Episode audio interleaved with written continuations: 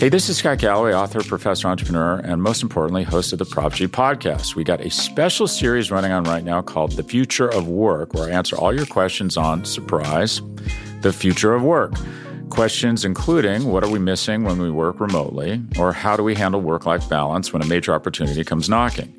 From the provocative to the technical, we're offering insights you won't want to miss. So tune in to the future of work, a Prop G Pod special sponsored by Canva. You can find it on the Prop G Pod wherever you get your podcasts.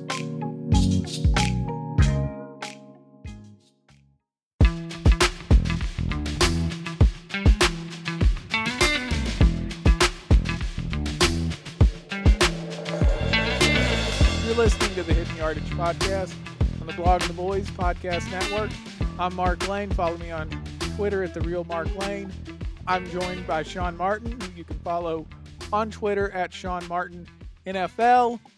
Well, that was a uh, butt kicking, wasn't it, Sean? In all three phases. Uh, I mean, obviously, it's still something we're trying to process. Uh, we try to be, you know, open with our listeners about how we come to you on a Monday afternoon, whether that means we recorded this on a Sunday afternoon, usually. In this case, a Sunday night, or there was some consideration that we would do so on a Monday morning to hopefully process either a close loss, a close win, a big loss, a big win. But big loss is the outcome, and yeah, like I said, all three phases uh, leads to a lot of soul searching that's going to be going on in in Dallas this week. A lot of answers that I don't think Cowboys fans are going to want to hear, but we're going to stick true to you know our brand here on Hidden Yardage, which is you know, kind of trying to do the best we can to look beyond just the immediate result and facts of what happened and looking instead at, you know, a little bit of big picture. But even still, this is a negative thing because big picture right now is the team that just knocked you out of the playoffs two years in a row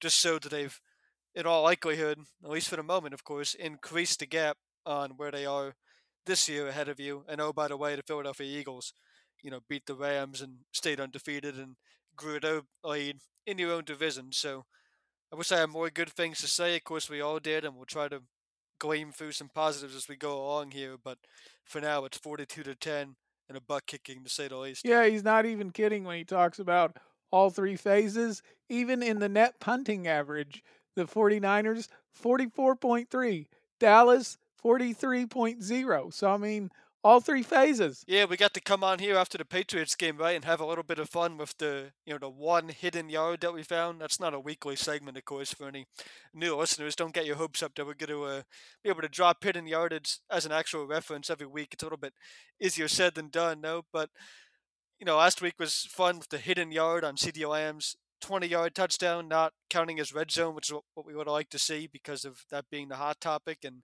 you know, maybe uh, this is sarcastic, of course, but maybe the only good from this game is that we don't have to talk about Dallas's issue being red zone because it didn't really matter. They didn't get down there. It wasn't going to matter if they did get down there, and uh, that's not the topic coming out of this game. It's something new and exciting to talk about. So uh, maybe that's what we should be looking forward to. But instead of something like that being the nuance in where they got beat or where they can improve, it's all three phases right now. who wants to talk about red zone issues when you can talk about entirely um, rudimentary issues.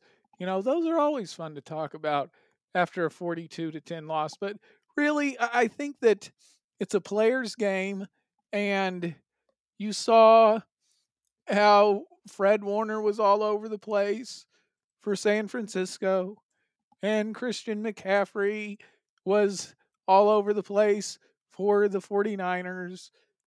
But in the same vein, where was Micah Parsons tonight?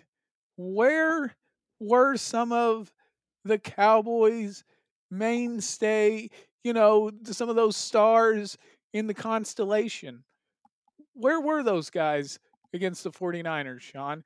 And I specifically mention Micah Parsons because you would figure if Fred Warner could show up and have the impact that he did, that Micah Parsons similarly on an equal stage would be able to show up. You know, it's so frustrating. I'm glad you mentioned Parsons' performance in the same light and context of, you know, guys who stood out for the 49ers like Warner on their defensive side, and then of course McCaffrey, who it's nothing new this season that he's been dominant, but he just continued to roll right along coming into this game because you know it's one thing if you get beat by you know down the roster players to prove that the 49ers still have this gap on you, and you have to kind of reflect that way on okay, how do we you know improve the bottom of our roster to be better than the bottom of their roster, but if you get beat by the stars, I mean, it's like at this point, what do you do besides ask even more from your stars? But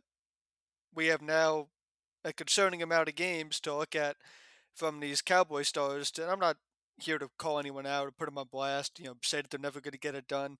There'll be a time and place for that. Right now, right here is not that. So that's not where I'm going with this. But, you know, whatever grouping you want to make of who the actual bona fide stars are on this team. Parsons is of course still one, and you know I would maybe put Lamb in there, and you know the rest are up for debate. So what have you on who your core of players you can count on for this Cowboys team is? Those are the ones that you need to see could be on the equal level of the teams you need to get past, like this 49ers team of their stars. And I mean, that was just a massive difference in this game. You didn't get beat because you know somebody came off the field with an injury, of which there were plenty, of course. Leighton Vander Esch, Donovan Wilson, the list goes on. But you didn't get beat because you know a guy came off and they took advantage and made a quick play, and that was the seven point difference. You got beat because those stars absolutely showed out, and yours did not. And you know, again, I don't know what you do about that, considering these are the guys that you've been counting on, the guys we've been hyping up since training camp, which is nothing new, and the cycle just repeats of when you put expectations on a Cowboys team, they uh, they seem to fold just a bit. And look, season-long expectations are still there. A lot of things can still be in front of this team, so we'll get into that tonight. But this loss is deflating, and it's going to be very telling where they go from here. Because defensively, I was actually on the first drive. You know, I was still holding out hope. Of course, San Francisco did make quick work of the defense and got down there with Brock Purdy to take a seven nothing lead. But to me, it looked like an extension game plan wise of the divisional round loss from a year ago, of course, on this very field, where the MO and the game plan from Dan Quinn in that game was let's make Brock Purdy down in and down out, prove that under pressure or what have you, he's going to be able to consistently make a bunch of plays to drive down the field. We're not going to let him sit in the pocket and throw a deep. We're not going to let him run it right at us, but we'll give up, you know, short to intermediate gains for the sake of thinking that over the course of a 10, 12, 15 play drive, we have someone that's better than Brock Purdy that can make a splash and push him back. So that's what I saw on that first drive. I'm like, okay, they're not taking many chances, but I like what we're seeing against Purdy. Let's see if he can finish this. And then he does. he throws one of what ended up being three touchdowns to George Kittle, immediately put pressure back on the Cowboys offense. They couldn't answer all night. And then from there, playing with the lead is what really neutralized Micah Parsons as you're getting into because they did a great job chipping him with tight ends, using his aggressiveness against the Cowboys defense by trapping him up the field and being able to run right at him. So this was just a physical beatdown from the 49ers offense, and the pass rush was probably the most absent. You know, there's so many things that are ugly about this game. Blame is going to go all around. It's going to cover up kind of where our blame should be very specifically targeted, but that doesn't do any good. It should be targeted at, you know, position groups that we we can expect more from going forward because that's how you talk about this team getting better, which they certainly have the weeks to do so. Pass rush is a big area. It's to be honest, probably been underwhelming even in the games that you've won. You know, the Giants game being an outlier because the Giants offensive line has continued to really struggle. Just look what happened to them against the Dolphins, if you don't believe me. So that game being an outlier, the pass rush hasn't been all that great. You know, splash plays against Mac Jones, who really struggled today and got shut out at home, and Zach Wilson the side too. And it's not just Parsons in this case; it was other guys, but he's the guy that needs to lead the charge, and him being absent from this game is really disappointing. Yeah, he, with four combined tackles, that's what Parsons had. Uh, it was the defense overall that uh, just couldn't get anywhere near Purdy. I mean, you know, sacks, they are what they are. But quarterback hits, those really kind of tell the story of how you're affecting the passer. And you had Jayron Kearse. I mean, Jayron Kearse, he had one quarterback hit and then Osa Odighizuwa, he had a quarterback hit. That's it. Meanwhile, on the other side, you had nine quarterback hits that the 49ers were able to come up with on Dak. And that's what I'm saying. That they came, you know, not just from oh random guys or so forth. Nick Bosa, one of the stars for you know San Francisco, he's got four quarterback hits. And yeah, it's like you said. I mean, it's Dallas's premier guys. that They just didn't show up. Not even one of them really showed up. And that's kind of the problem and why I think there's a lot of uh, why people feel disconsolate about the this outcome. Not so much 42 to 10, but just that it was a dismantling and that your heroes were you know, not even relevant. And we've seen the 49ers win games with Brock Purdy in spite of him, not entirely in the sense that he's, you know, turning the ball over. He actually hasn't done so at all. So not in that way where it's like, oh, he got carried to this win. But, you know, we've seen the spectrum of either him being the star of the night or one of many, like in tonight's case, or him kind of taking a backseat to whether it's the run game with Christian McCaffrey or the defense. What's frustrating, even more so here, you know, that being the word of the night, it seems, of course, is, you know, Purdy's performance was almost the type of game that certain Cowboys fans have been begging the Cowboys to be able to get out of Dak Prescott. You know, it was the type of game where it's like, okay, we know Prescott is sometimes good enough, sometimes not to really carry a team. What can you do on those nights that he's not? Can the defense be good enough? And then, of course, we finally answered that question in recent years with Dan Quinn, but this was his worst performance as Cowboys defensive coordinator. So, you know, can you build around Prescott to not make it entirely QB proof? I mean, he's got the big contract, he's got reasons to expect that he can prove this thing and be a real answer for you and your equation to winning the biggest games. And certainly tonight wasn't a step in that right direction that way. But the way Brock Purdy was just comfortable all night, able to drop the ball in exactly where it needed to go, manage this game from such an efficiency standpoint, and play with a big lead. I mean, that's something that the Cowboys should be able to find a way to do with Prescott.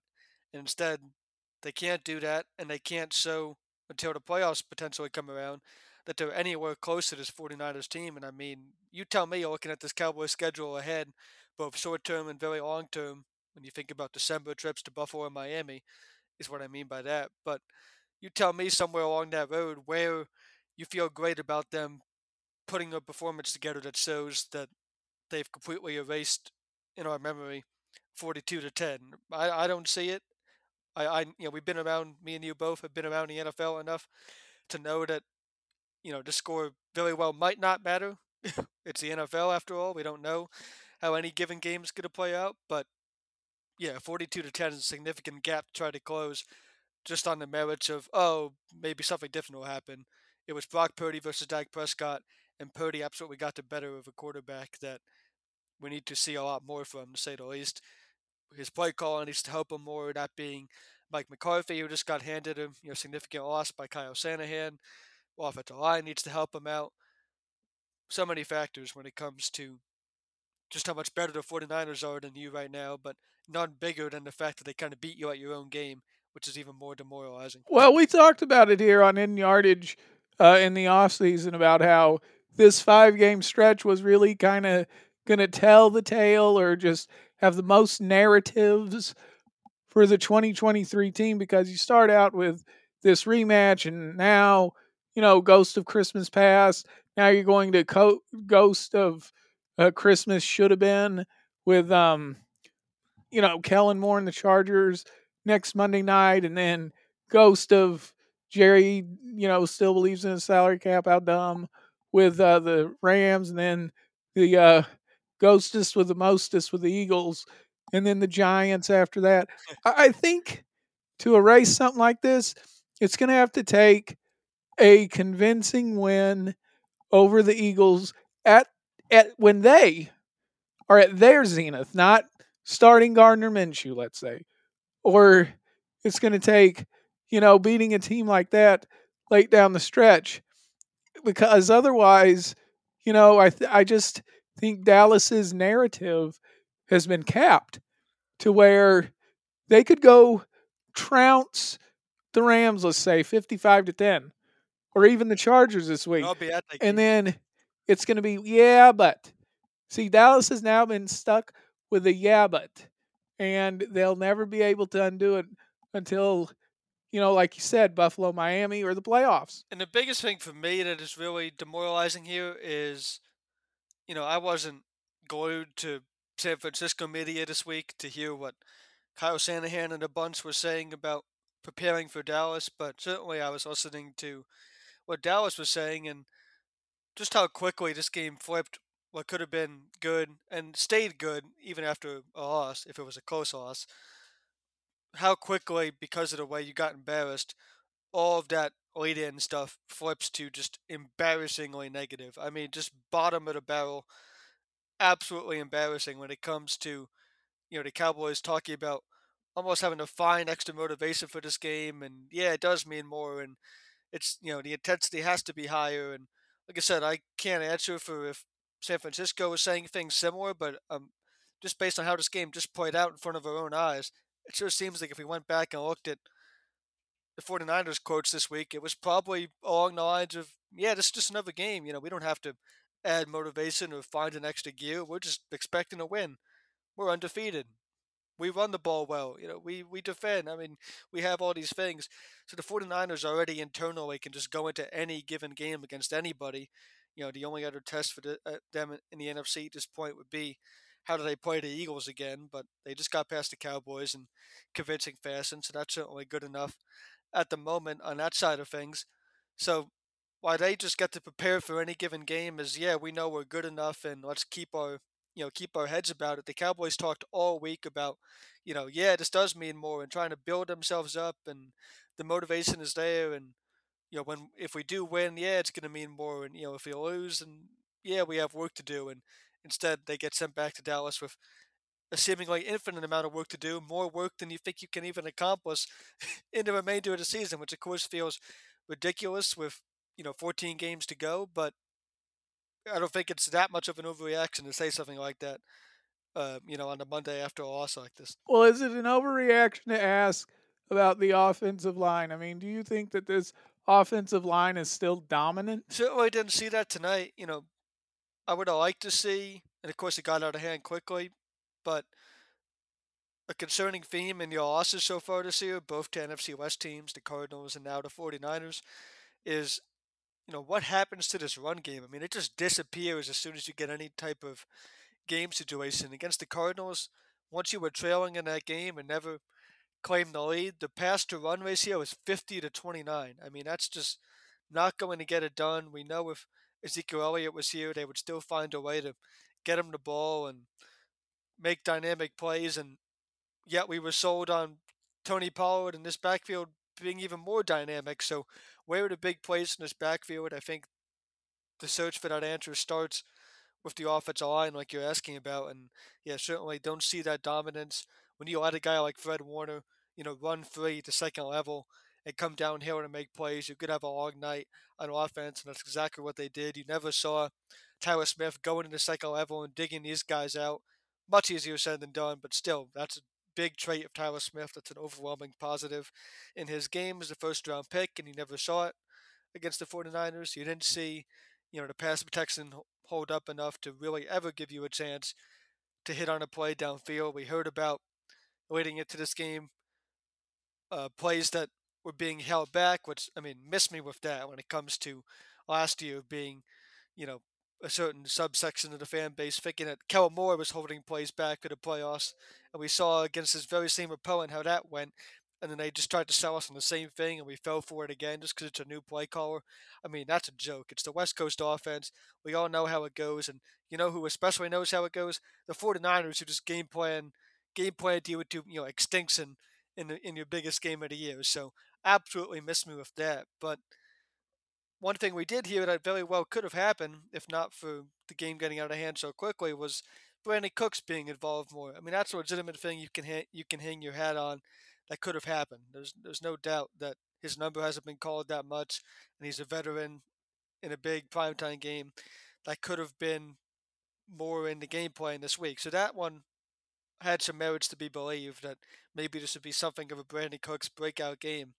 And where was the drag routes? Where were the crossing routes? Where were the mesh concepts? Where was anything that got the ball out of Prescott's hands to not get him beat up by this pass rush when you know it was coming since you were down multiple scores all night? Offensive line takes a lot of that blame, but receiving cores and play calling as well, uh, you know, capitalized on why this was such a down night for the offense. Yeah, I thought that Brandin Cooks, they threw some deep balls for him, but you know, it's like that's all that he got. Otherwise, he wasn't really that involved. Yeah, and the other the other you know deep passes you threw where there was some contested plays for Gallup, you know, an out of bounds fade throw and things like that. I mean, you're just asking Prescott to be to be so perfect right now, and again, look at what the 49ers are asking Brock Purdy on the other side. I mean, I almost hate to.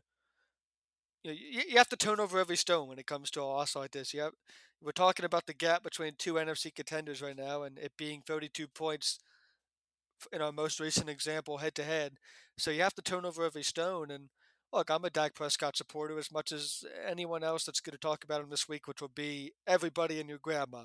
But look how easy the game was for Brock Purdy, regardless of what the score was. Of course, it gets easy once you're up big, but you know, look at the first drive onward when this thing was still within striking distance, you know, up until halftime or whenever you want to say the white flag was raised. But it's it's a bugaboo thing to talk about. It's uncomfortable to talk about for me and anyone else, and I'm sure you too. But look, the gap between these teams includes the way they scheme for their quarterback right now. I'm not saying in any world is, you know, Brock Purdy worlds better than Dak Prescott, but when you just watch Prescott have to throw these, you know, contested fades and jump balls and not having those check down throws that we've slightly come accustomed to seeing so far in the early returns on Mike McCarthy's offense. When it's good, that's what's there. When it's bad, it just completely vanishes and it doesn't, doesn't seem to be an in between. It helps Prescott at all right now the contrast was Brock Purdy in this game. That's a really tough pill to swallow because it wasn't Jalen Hurts, it wasn't Tom Brady, it wasn't Pat Mahomes, it wasn't any of these other you know contending quarterbacks that the Cowboys have gone against and fallen short in games where you can say we already knew coming in that the quarterback was better. It was Brock Purdy where you fought some combination of Dak Prescott playing well enough and your defense affecting Purdy could make the difference and the and the script got flipped 180 degrees on Purdy being the infinitely better quarterback, just in this game, of course. But uh, you know, as we expect him to continue to contend for the 49ers, and we expect Jalen Hurts to do so for the Eagles, the pressure just keeps to mount on Prescott to continue to be perfect and not drop any more games like the Cardinals game. And what does that mean for McCarthy's future?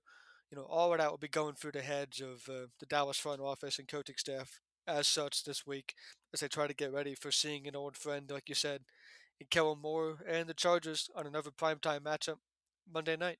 Yeah, and with uh like you said, with Aaron Rodgers, you know, he goes to the the Jets and there was just kind of this vacuum of quarterback play um in the NFC and maybe Dak could be one of the top two guys to represent the conference. But I mean, now, like you said, I mean, people are going to be thinking Jalen Hurts and Brock Purdy. That's just the way it is. Yeah, I mean, remember when Dak friendly was a was a buzzword for the Cowboys offense? I mean, we don't need to use even use those for the 49ers and Eagles offense. It's just like an assumed, applied, you know, no-brainer, duh. Of course, your offense should be QB friendly. So of course, the Eagles are Hurts friendly. He's a dynamic star with his legs and throwing the ball.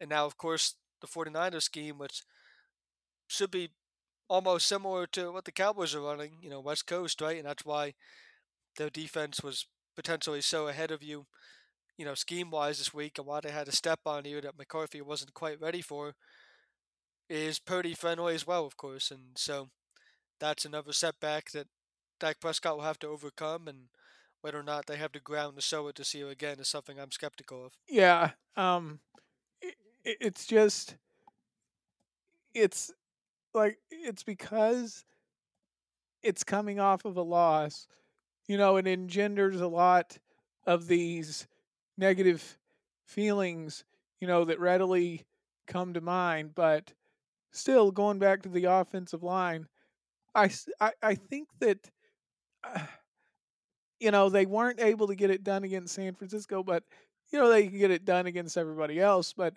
that's the problem is that it's this you're, you're going to have to answer for what happened in the San Francisco game at some point at some point this season whether it's in December when it's time to clinch the playoff spot or when you're in the playoffs it's like it's all going to come back to San Francisco even if not literally at Levi's Stadium. I think it was just an avalanche for the offensive line playing this game. I mean, Terence Steele was kind of quietly struggled in pass protection at right tackle this year. I know he's off the ACL and, you know, not trying to pile on him, but he struggled to let pass rushers kind of get upfield, and then you're forcing Prescott to step up. And a good way to negate that would be more of those moving the pocket throws that you know Prescott has always excelled at, even as early as his rookie year. That's been a staple. So that was with a different play caller and offense entirely. So you know that's consistently been a strength of Prescott's game, and I think you were worried about calling those types of plays in this game because you don't want to shrink the field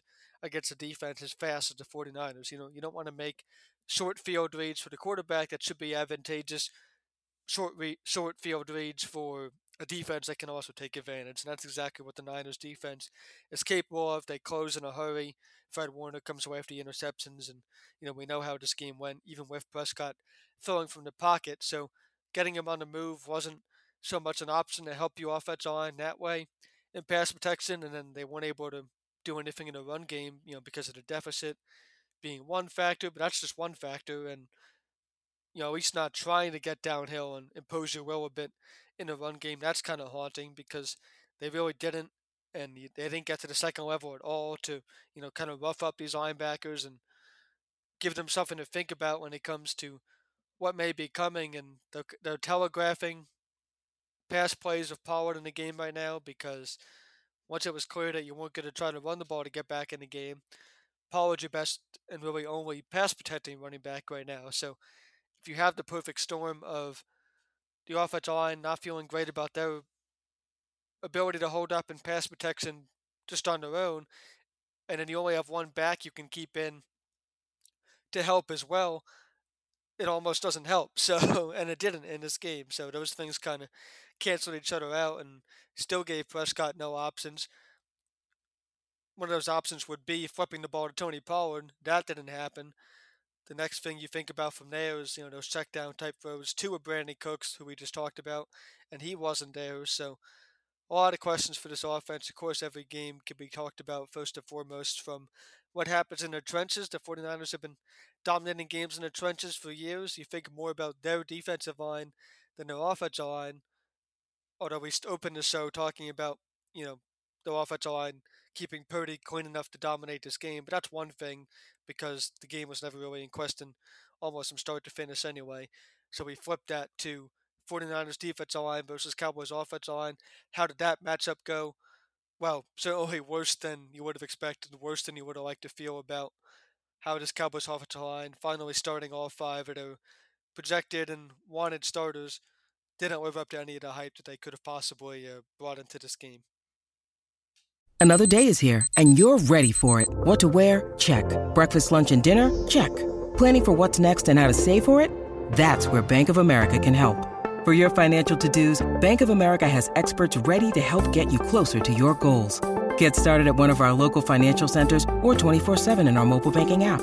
Find a location near you at bankofamerica.com slash talk to us. What would you like the power to do? Mobile banking requires downloading the app and is only available for select devices. Message and data rates may apply. Bank of America and a member FDIC. Yes, but still, you know, the Cowboys, they've got big aspirations for this season. And, uh, you know, the NFL trade deadline is October the 31st. So if Dallas were to make a deal, you know, and at the deadline, um, that player would be able to go against the Eagles November 5th in the week 9 matchup. So, you know, that's kind of really where you're targeting. Um with the Cowboys with where they're at at 3 and 2 um are I mean do you think that they should be buyers at the deadline and, you know, what position group would you look at? Yeah, I don't necessarily think this team should be buyers. You know, the NFL trade deadline isn't like baseball where you can make significant moves and really shake up the standings. There's still moves to be made, and you know they'll least tell us they're considering all things, and we have reason to believe them because in this past offseason they did make the moves for Stephon Gilmore and Brandin Cooks, who Gilmore is now being counted on as your number one corner, and that's been a bit of an adventure. And Cooks has been a little bit underwhelming, so we need to see more from him. But yeah, I don't buy that they should be buyers because you know another rock to overturn from this loss is you know, uh, elephant in the room type thing. Something seems off, you know, just with the overall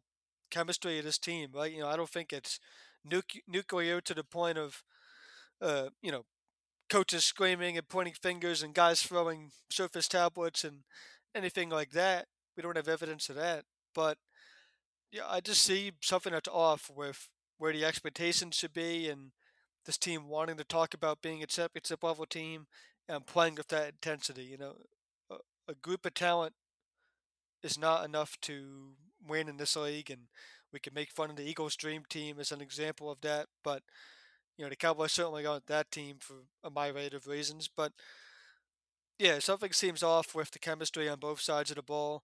On offense, at least you can chalk it up to what are still going through some growth under a new play caller. So maybe give it that a little bit more time. And by you know a little bit, I mean yeah, a week or two here, because then it's really getting down to business on what this season is going to be. So maybe you give the offense another week or two, but on defense, it's still Dan Quinn's show, and that's where I see a bit of a disconnect in you know getting lined up properly and having the right play calls and having guys in position to make the best plays. So I don't necessarily think adding new faces that have to get acclimated quickly in the middle of the season fixes that at all, of course. And you know, somebody out there that's a bona fide star can be the exception to that and come help this team, then of course we'd be all for it. But I really don't see that happening, and I see this team trying to dig in to uh, what they have and figuring out if it's good enough or not before potentially making some big changes in the offseason if it's not good enough. I might trade for Ezekiel Elliott.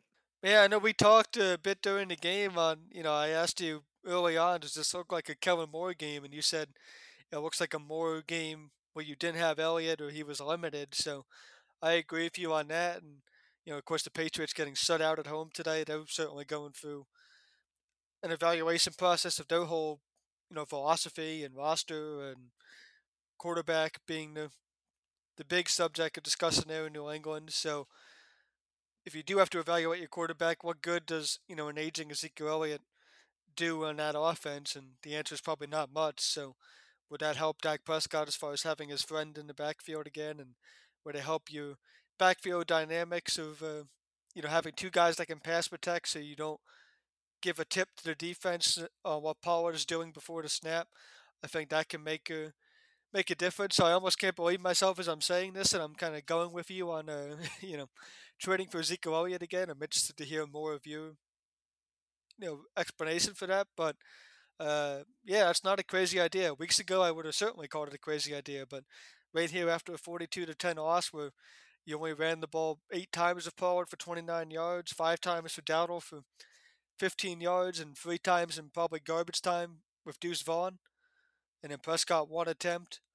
Uh, yeah, I can kind of see where you're coming from there. Yeah, I I would if he gets released from New England, then you bring him in, and now he's on the, the most team friendly contract he's ever been on since he was a rookie. You know what I mean? Um, and uh, yeah, because then you have uh pass protection, and you have someone who's well loved in the locker room, and then you have uh, maybe a uh, you know something that can help down in the red zone. But again, that's that's way you know that's uh, that's like a pipe dream type of thing. Um, what Dallas needs to do is really dig into the West Coast offense and see if the answers are there because you just don't feel like they've really deployed everything yet. And pass rush wise, you know, opposing pass rush 49ers, I'm talking here, you know, this is also a game where I don't know if we talked about this much leading into it, but quietly I was expecting a big game from these tight ends in the past game. I thought they could really be, you know, your options to help mitigate the pass rush and get the ball out of Prescott's hands and use them to chip and then throw the ball on rollouts. And I thought we'd see some of that.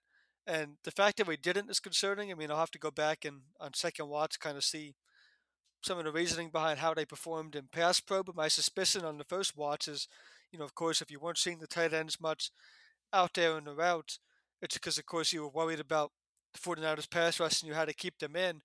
But I already mentioned you had to keep Tony Pollard in too. So you mentioned what's the evolution of the West Coast offense. Well, you have to figure out a way to in some fashion feel good about some play, a package of plays you can call where you're pass protecting with five and getting the ball out of Dak Prescott's hands because there's no there's no offense, you know, whether it's West Coast, Texas Coast, Air Raid, Don Coryell, what have you, that can thrive in with their only package being receivers out in the route and everybody else is in blocking and that's what you kind of got reduced to in this game, it sure seems like, and that's why Pollard and the tight ends are limited, and you know, left you asking questions about these receivers. So that's kind of the step we need to see from this offense is how can they mitigate pass rush not by keeping everybody in and then still really ultimately failing to protect the pass rush anyway, which made this an ultimate fail- failure. But how can they use you know the West Coast offense to uh, you know get the ball out of out of Prescott's hands, get some misdirection going in this thing. I mean, KaVontae Turpin scored the only touchdown, so that was a good sign. There was your glimmer of hope. There was pre-snap motion. There was a slot fade. It gave him space to run. I mean, that's something we can see more of, not only from Turpin, who got a little banged up, but that's about you'd like to see Cooks and Lamb on as well, and Gallup potentially. I mean, anybody really, but yeah, with some speed, it certainly helps. So you think more of Lamb and Cooks in that regard, along with Turpin. But where were the tight ends? That that's a major disappointment in this game. And on your point of bringing Elliott back, I mean, the last thing to say about that is how would Tony Pollard feel about it? And I don't think he would mind it because, look, he's all for trying to step up and be the do it all back, and he's trying. But I don't think he signed up for or wants many more games where his main assignment down in and down out is getting banged around by Dre Greenlaw and you know, Arik Armstead and the likes of this 49ers defense. So he had a hell of a game back there trying to, you know, be an extra blocker. And that's an area where Ezekiel Elliott doesn't mind doing that dirty work and let Pollard be, you know, more uh, clean throughout the game, more fresh to go make big plays on the ground, which is ultimately what you need out of him and the rest of these pass catchers. All right, let's get to the Cowboys' birthdays. Uh, this week we start on Thursday with Leon Lett, Big Cat, turns 55, played defensive tackle for Dallas from 91 to 2000. So that means he's got three Super Bowl rings, mind you. And on Friday, Quincy Carter uh, turns 46 years old. Yeah, everybody. I mean, he played quarterback from 2001 to 2003. Uh, Saturday, Brandon Weeden turns 40. So he's a grown man. And yes, he did play for Mike Gundy at uh, OSU, uh, but he's with Dallas from 2014 to 2015. Those are your Cowboys' birthdays. Remind me off the air sometime to uh, tell you a story about like a little video thing I made for Brandon Wade, and that's all I'll say about that. But yeah, uh, remind me off the air about that. Um, fun to see Leon on this list. That's of course uh, hopefully a little something positive for our listeners to you know of any age group really to have a good memory, even if you weren't watching his playing days like I was, as me and you were fans of, you know, broadcasting history, right? And you can think of some iconic Leon Lett calls, you know, like the the light-hearted fumble in the Super Bowl against the Bills where they were already up big and at the time could have broken the Super Bowl record for points, but instead he fumbles with Don Beebe through the end zone and the announcer going, you know, in an exasperated voice, Leon Lett and the fumble and things like that. So I think no matter what era of Cowboys fan you are, you can appreciate uh, something that Leon Lett contributed to this team. And of course, for those that were around for his championships, that's an easy answer because he was a you know a big part of bona fide Super Bowl teams. That's right, and that's just uh, part of uh, some of the magic that surrounds America's team. Before we get out of here, let's go ahead and uh, find the fault in our triangles, Sean. What are your three faults from the, from week five? Yeah, this feels fitting considering I was a terrible geometry student. So uh, you know, somewhere along the way, it feels good to uh, you know be talking about a messed up triangle or what have you. But I'll of course asterisk that with hopefully we don't have too many of these uh, more throughout the rest of the year. Certainly no more 42 to 10s. But I'm going to start right away with Mike McCarthy, offensive play caller. A lot of pressure on him this season. This exact game is the type of one he needs to show up for, and his team was just flat out not ready for a myriad of reasons. The defense has to answer to their own things.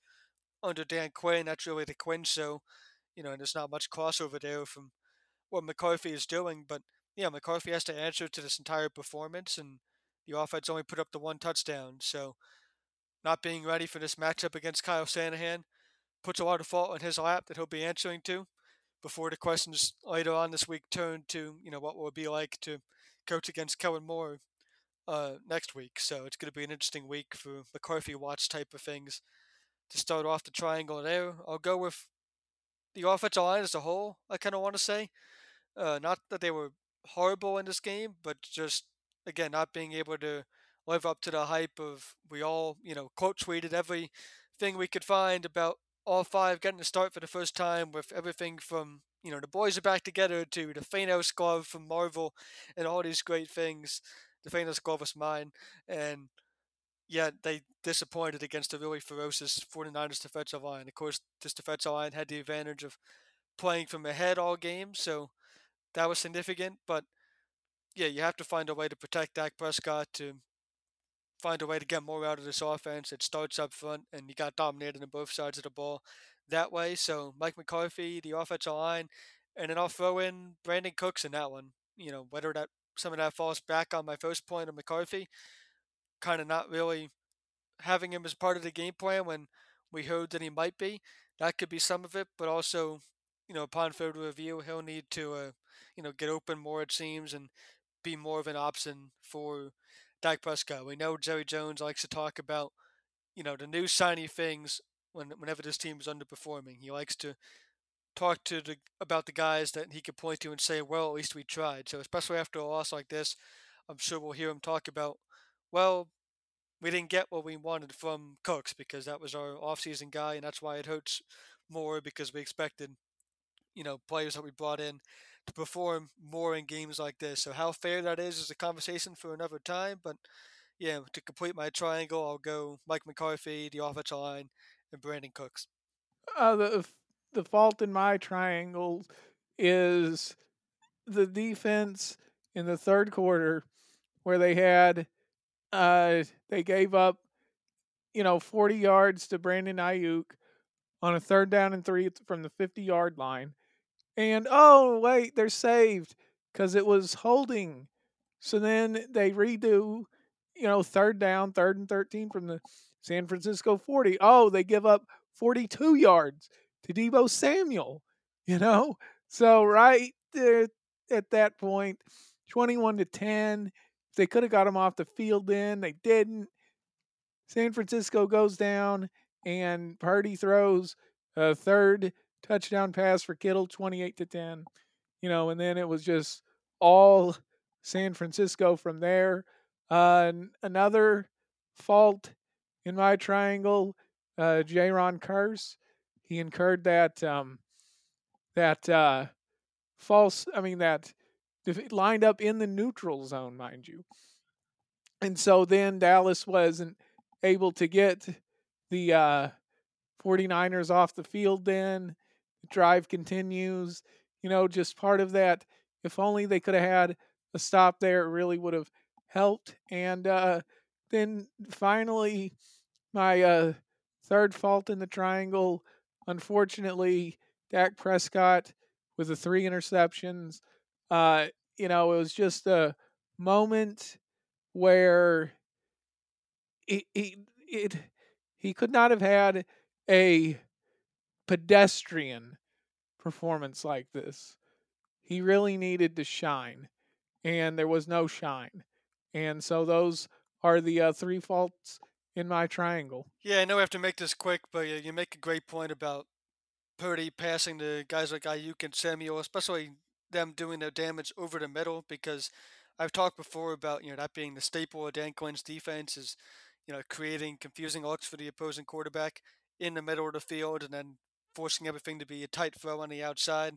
When you had Diggs and Gilmore, that was to your advantage, and then we have seen Blandy Gilmore uphold that you know as recently as the Patriots game, but that's probably another thing to point to as far as just just why this game was so concerning and why it was so out of character in so many ways for Dallas is because you know the middle of the field should be something that a Dan Quinn defense has on lock at times and has to their advantage. Instead, the 49ers just took absolute advantage of it and hit Kittle for three touchdowns right over the middle and hit, you know, Aiyuk and Samuel for so many big plays they gassed you. So, of all the things that could go wrong, there's one that you can usually always count on from a Dan Quinn defense, and even that wasn't working for you. So, if you need any more evidence that this wasn't the Cowboys' night, you know, let's just add that to the uh, to the list. No doubt about it. Where can they find you on Twitter, Sean? Hey, hit me up at Sean Martin NFL. You know, I know it's going to be a, an interesting week, but uh, you know, I do appreciate all of our listeners and followers for just keeping the conversation going. I mean, hey, it's uh, you're allowed to be honest and be frustrated. Hopefully, you hear some of the frustration from myself and Mark here, and we appreciate everybody for uh, you know trying to work through losses like this and hopefully find some positives, talk about the negatives, and keeping the conversation just uh, you know moving forward in a in the best way we can. So we'll do exactly that next week for you. Find me on Twitter at the real Mark Lane. Subscribe to us on Apple, Spotify, TuneIn, and Stitcher. So there it is.